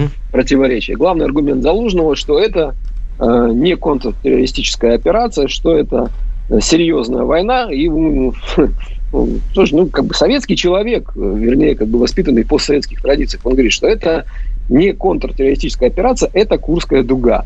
То есть он э, апеллирует к опыту Великой Отечественной и говорит о том, что это крупная войсковая операция. А Курская дуга, я напомню, была одной из крупнейших, состоявшей из нескольких, ну, это была битва, да, состоявшая из нескольких крупных войсковых операций, по-моему, трех, значит, на, э, широкой, э, на широком линии фронта. Значит, э, насколько эти... Вот я этих описал, эти противоречия. Да? Э, насколько эти противоречия непреодолимы и кризисны, сказать сложно. Вот буквально э, день-два тому назад, значит, прошла э, встреча, причем такая масштабная, значит, где-то на э, украино-польской границе. О ней пишет украинская пресса, она попала в публичное пространство. Э, и западная пресса о ней пишет. Это встреча Залужного и группы э, верхушки украинского верховного командования с э, главой э, британского, по-моему, генштаба и э, главой э, натовского контингента в Европе. То есть британец, американец, значит, наверняка какой-то там еще пул офицеров натовских встречались с украинцем. Видимо, шла дискуссия. Значит, э, а возможно, так сказать, шла накачка Залужного. Значит, и Залужный в итоге, ну как, очень все, так сказать, сдержанно, естественно, после таких встреч. Значит, ну, якобы, так сказать, есть информация о том, что украинская сторона приняла упреки натовцев к сведению. Ну и, мол, типа, будет исправляться.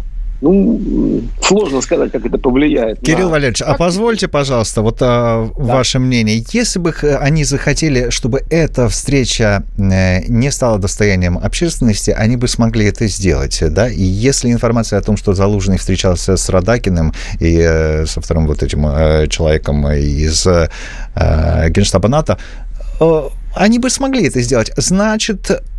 Кому-то нужно было, чтобы все об этом знали, об этой встрече. Или Нет, на Западе, понятно, или понятно, на Украине, да?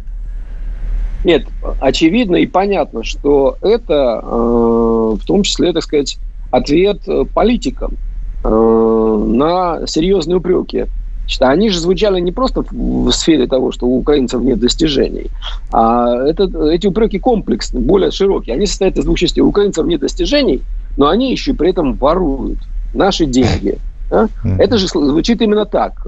И не случайно Зеленский вот во вчерашнем интервью, или вчерашнем, позавчерашнем большом интервью, которое вышло на э, информационном марафоне, значит, он сделал такое громкое заявление о том, что он считает, что в военное время, значит, коррупцию нужно превращать в государственные измены. А по тому ужесточенному законодательству украинскому на сегодняшний день э, государственная измена – это минимум от пятнадцати лет и до пожизненного. Причем без альтернативы. То есть, если вам предъявляют это обвинение, то вы не можете, так сказать, там э, внести залог и оставаться на свободе. Все, это сразу арест. Ну вот как было в моей истории в свое время, значит, э, безальтернативная мера. Предъявили тебе статью сто одиннадцать госизмена, все, ты точно сидишь. Uh-huh. И причем, э, ну, как бы понятно было, для чего это сделано. Потому что госизмену предъявили, ты сидишь, и там начинается торг. Mm-hmm. Вот, собственно говоря, реакция Зеленского на упреки, она вот такая. Значит, во многом, конечно, она носит популистский характер, потому что сразу же появились трактовки в украинском информационном пространстве о том, что, слушайте, ну, значит, раз жестче начали бороться с коррупцией, значит, точно будут больше взятки за то, чтобы уйти от уголовного преследования. В общем, вот так это все выглядит. Слушай, как, получается, получается, как интересно. я что-то даже, да, я что-то даже задумался, что сейчас получается, что Украина пытается выйти из-под зависимости, да, вот этой вот, и принимать решения самостоятельно, если я правильно понимаю. Ой, не смеши меня. Я думаю, что... Нет, я думаю, что это не, не, не стремление Украины выйти из-под, из-под зависимости. Это э, такая некая... Э, вынесение, ну, нужно что-то продемонстрировать, да, в то время, mm-hmm. когда там под ковром что-то происходит, все равно нужно что-то предъявить общественности, иначе критика перерастет просто в конкретные действия по сокращению финансирования, предположим. Mm-hmm. Mm-hmm. Поэтому нужно продемонстрировать, что, а, да, мы принимаем упреки в коррупции, будем жестоко с ней бороться, вплоть там вот до пожизненного. Ага. Б. Да, наши военные что-то там, как бы, может быть, там, значит, не все правильно делают, значит, ну вот сейчас поедут, поговорят, значит, и вот примут все э, претензии к сведению. Что будет на самом деле э, сказать сложно, потому что, повторюсь, ну, как там будет действовать Залужный, э, не представляю себе, значит, э, но то, что, так сказать, борьба с коррупцией уже сейчас на Украине побаивается, просто перерастет увеличение в более увеличившиеся размеры взятки за то, чтобы от этой коррупции, не от борьбы с этой коррупцией отмазаться, извините за просторечие, то это уже очевидная история. Прекрасно. Кира Львовна, а вот вопрос один можно вам по вашему непосредственному профилю? Мы тут в эфире у нас в «Изоленте Плюс» с Петром как раз обсуждали вопросы Украины и специальной военной операции, как таковой, именно самого названия. И Петр сказал очень интересную вещь. Я хочу очень узнать детали.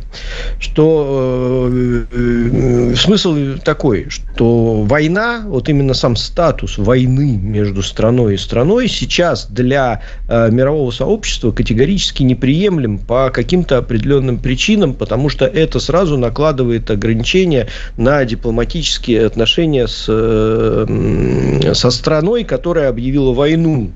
То есть туда нельзя, ну или, например, с обеими странами, да, которые воюют между собой. Туда нельзя поставлять оружие, туда нельзя и поставлять технологии, вообще ничего нельзя. И вообще, типа, это зашквар, извините за мой термин, да, и вообще войной, войну объявлять сейчас вообще никоим образом нельзя. Но мне отчасти это понятно, но хотелось бы подробностей, да. И поэтому все страны, там, и Израиль, и США, и Россия, там, и кто угодно объявляют специальную военную операцию, чтобы, не дай бог, не сказать, что они воюют. И даже Украина сейчас официального статуса войны с Россией у нее нет. Вот mm-hmm. расскажите, как это работает вообще? Петр Алексеевич известный юрист-международник, поэтому зрит в корень, но не совсем в тот корень, который нужно. Поясню. Дело не в слове «война», а дело в том, что война — это применение вооруженной силы. А применение вооруженной силы, все по тому же документу, который я так часто цитирую, Уставу ООН сорок пятого года, запрещено. Угу. Но запрещено частично. Нужно просто устав как бы читать далее, чем вторая глава, и там сказано, что есть все-таки две опции, которые позволяют применять силушку богатырскую. Это самооборона и это проведение миротворческих операций под эгидой Организации Объединенных Наций. Визуально и миротворчество, и самооборона от применения силы, то есть от военных действий, не отличаются ничем. Дело не в том, что там как бы правильно это или неправильно. Дело в том, что для государств сегодня объявить войну — это вообще не камильфо с точки зрения того, что ты сразу называешь себя агрессором и признаешь себя агрессором.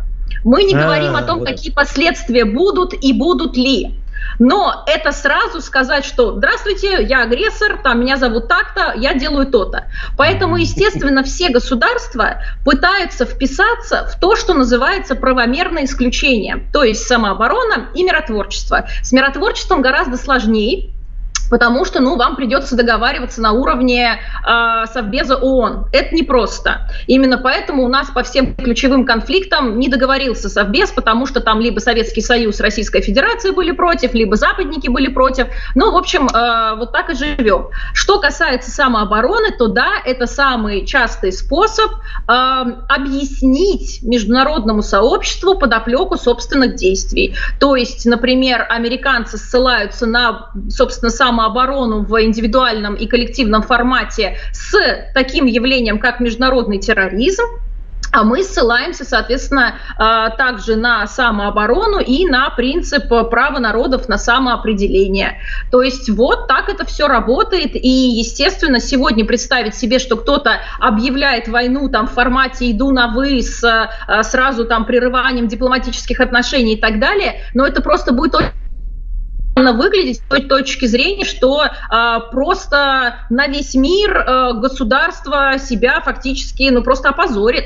Поэтому да, все пытаются как-то объяснить, почему то или иное военное действие было предпринято, как-то это обозначить, назвать и э, ну, сделать это правомерным и в собственных глазах, и желательно кому-то еще донести свет своей правды. Какая неочевидная деталь. До кого-то нет. Хм. А позвольте в завершении понять, Грэм приезжал, сенатор американский, и говорил о том, что необходимо провести выборы на Украине. Зачем американскому сенатору выборы на Украине? Что он хочет? Зачем он это требует от Зеленского? Кирилл. Ну, все хотят, западники, значит, развеять... Вот флер, такую формирующийся флер тирании и жесткой автократии, значит, вокруг Украины. Это первое. И второе, ну, это попытка разрушить жесткую вертикаль власти, которую построил Зеленский, и, по, и, и, и внести туда хоть какую-то форму, ну, такого оппозиционного контроля за тем, что он делает. Потому что, ну, уж очень сильны масштабы коррупции, очень сильны. Поэтому вот они пытаются э, создать такой как бы политический противовес, ну, по крайней мере, точно лишить э, Зеленского большинства в Раде монопольного. Понятно, что в нынешней ситуации у него, очевидно, слуга народа э, не будет иметь это монопольное большинство после выборов. Mm-hmm. Ну, цель у них такая. Другой вопрос, что как это можно достичь э, выборами, сказать сложно. Но, кстати, Зеленский это очень остро чувствует, потому что в своем интервью, которое я сегодня уже поминал, что он там заявлял, что я вот за власть не держусь. То есть, когда... Ой, да все такие... они так говорят, ага. Ну, нет, просто когда такие слова звучат, это значит, что, а, во-первых, держится очень сильно, и, б, что чувствует реальную угрозу, да, ага, этой власти. Да. Кирлёга, у нас полторы минуты. Да. У нас полторы минуты. Очень волнующий народ вопрос. Что с Трампом будет? Насколько посадят старика? Да жизнь покажет, что будет с Трампом. Пока мы видим, что Трамп в колоссальном плюсе и уже за последние три недели смог насшибать более двадцать миллионов долларов, из них семь на мерче со своей арестантской фотографией. Поэтому у Трампа все хорошо, не волнуйтесь, человек зарабатывает. Умеет, практикует, так сказать. Ну, я думаю, что, конечно, он бы мог бы зарабатывать и другими способами. Это как бы не лучший вариант заработка. Просто тут... Э, понятно, но он зарабатывает на всем. Он вообще... Нет, ну, да, да. Не, нет, ну так, так, устроено, так устроено американское общество. Не надо это просто забывать. А другой вопрос, что, конечно, э, мне кажется, что не дадут ему... Э, ну, так, по максимуму не дадут принять участие в избирательной кампании. Угу. Лет так на семьсот семьдесят семь где-нибудь. Я не, я не знаю, как они это сделают. Э, то есть посадят, не посадят, или, так сказать, там... Э, задавят его настолько, что, ну, условно говоря, будут проводить перманентные слушания ежедневные, которые не дадут ему возможности принимать участие в каких-то там предвыборных... Кирилл Вышинский, Кира Сазонова, понедельник, двадцать восьмого августа, спасибо. Новый сезон «Изоленты», и мы с Евгением категорически с вами прощаемся. Завтра с утра в то же время, в том же месте «Изолента» продолжит свое вещание. Спасибо всем огромное. А сейчас новости на радио «Спутник». Кира...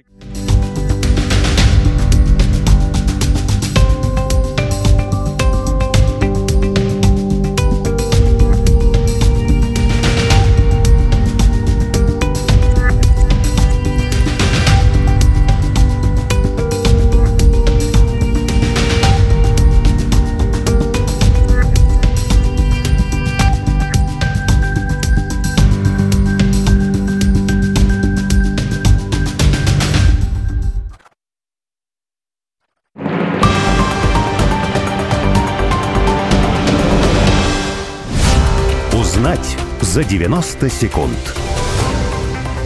В подполе подполье лежит пирог с морковью. Хочется есть, да не хочется лезть. Так говорят в народе. Однако за морковным пирогом все же стоит спуститься в подпол, потому что морковь – самый доступный пищевой продукт, пробуждающий чувственное влечение и у мужчин, и у женщин. Не случайно выпечку с морковной начинкой называют «пирогом страсти». Люди едят морковь пять тысяч лет. Начали на территории современного Афганистана, продолжили в Средиземноморье, последней ее распробовала Северная Европа. В диком виде морковь фиолетовая или желтая, оранжевой ее сделали голландские селекционеры семнадцатого века. Использовать морковь в кондитерских изделиях придумали итальянцы. Морковь была меньшей редкостью, чем сахар, стоила недорого, подслащивание не требовало вовсе, так как ее термическая обработка заметно усиливала природную сладковатость. Главное – сделать правильный выбор. Если морковь с хрустом ломается, это то, что нужно. В моркови все прекрасно – и вкус, и цвет, и корнеплод, и ботва. Кстати, ботву можно добавлять в супы и заваривать как чай. Ну а когда вы лепите снеговика, вы и сами знаете, что делать с морковкой.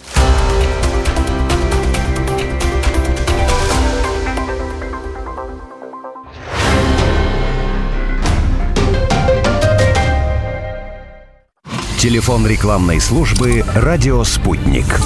Плюс семь четыре девять пять девятьсот пятьдесят шесть ноль шесть пять.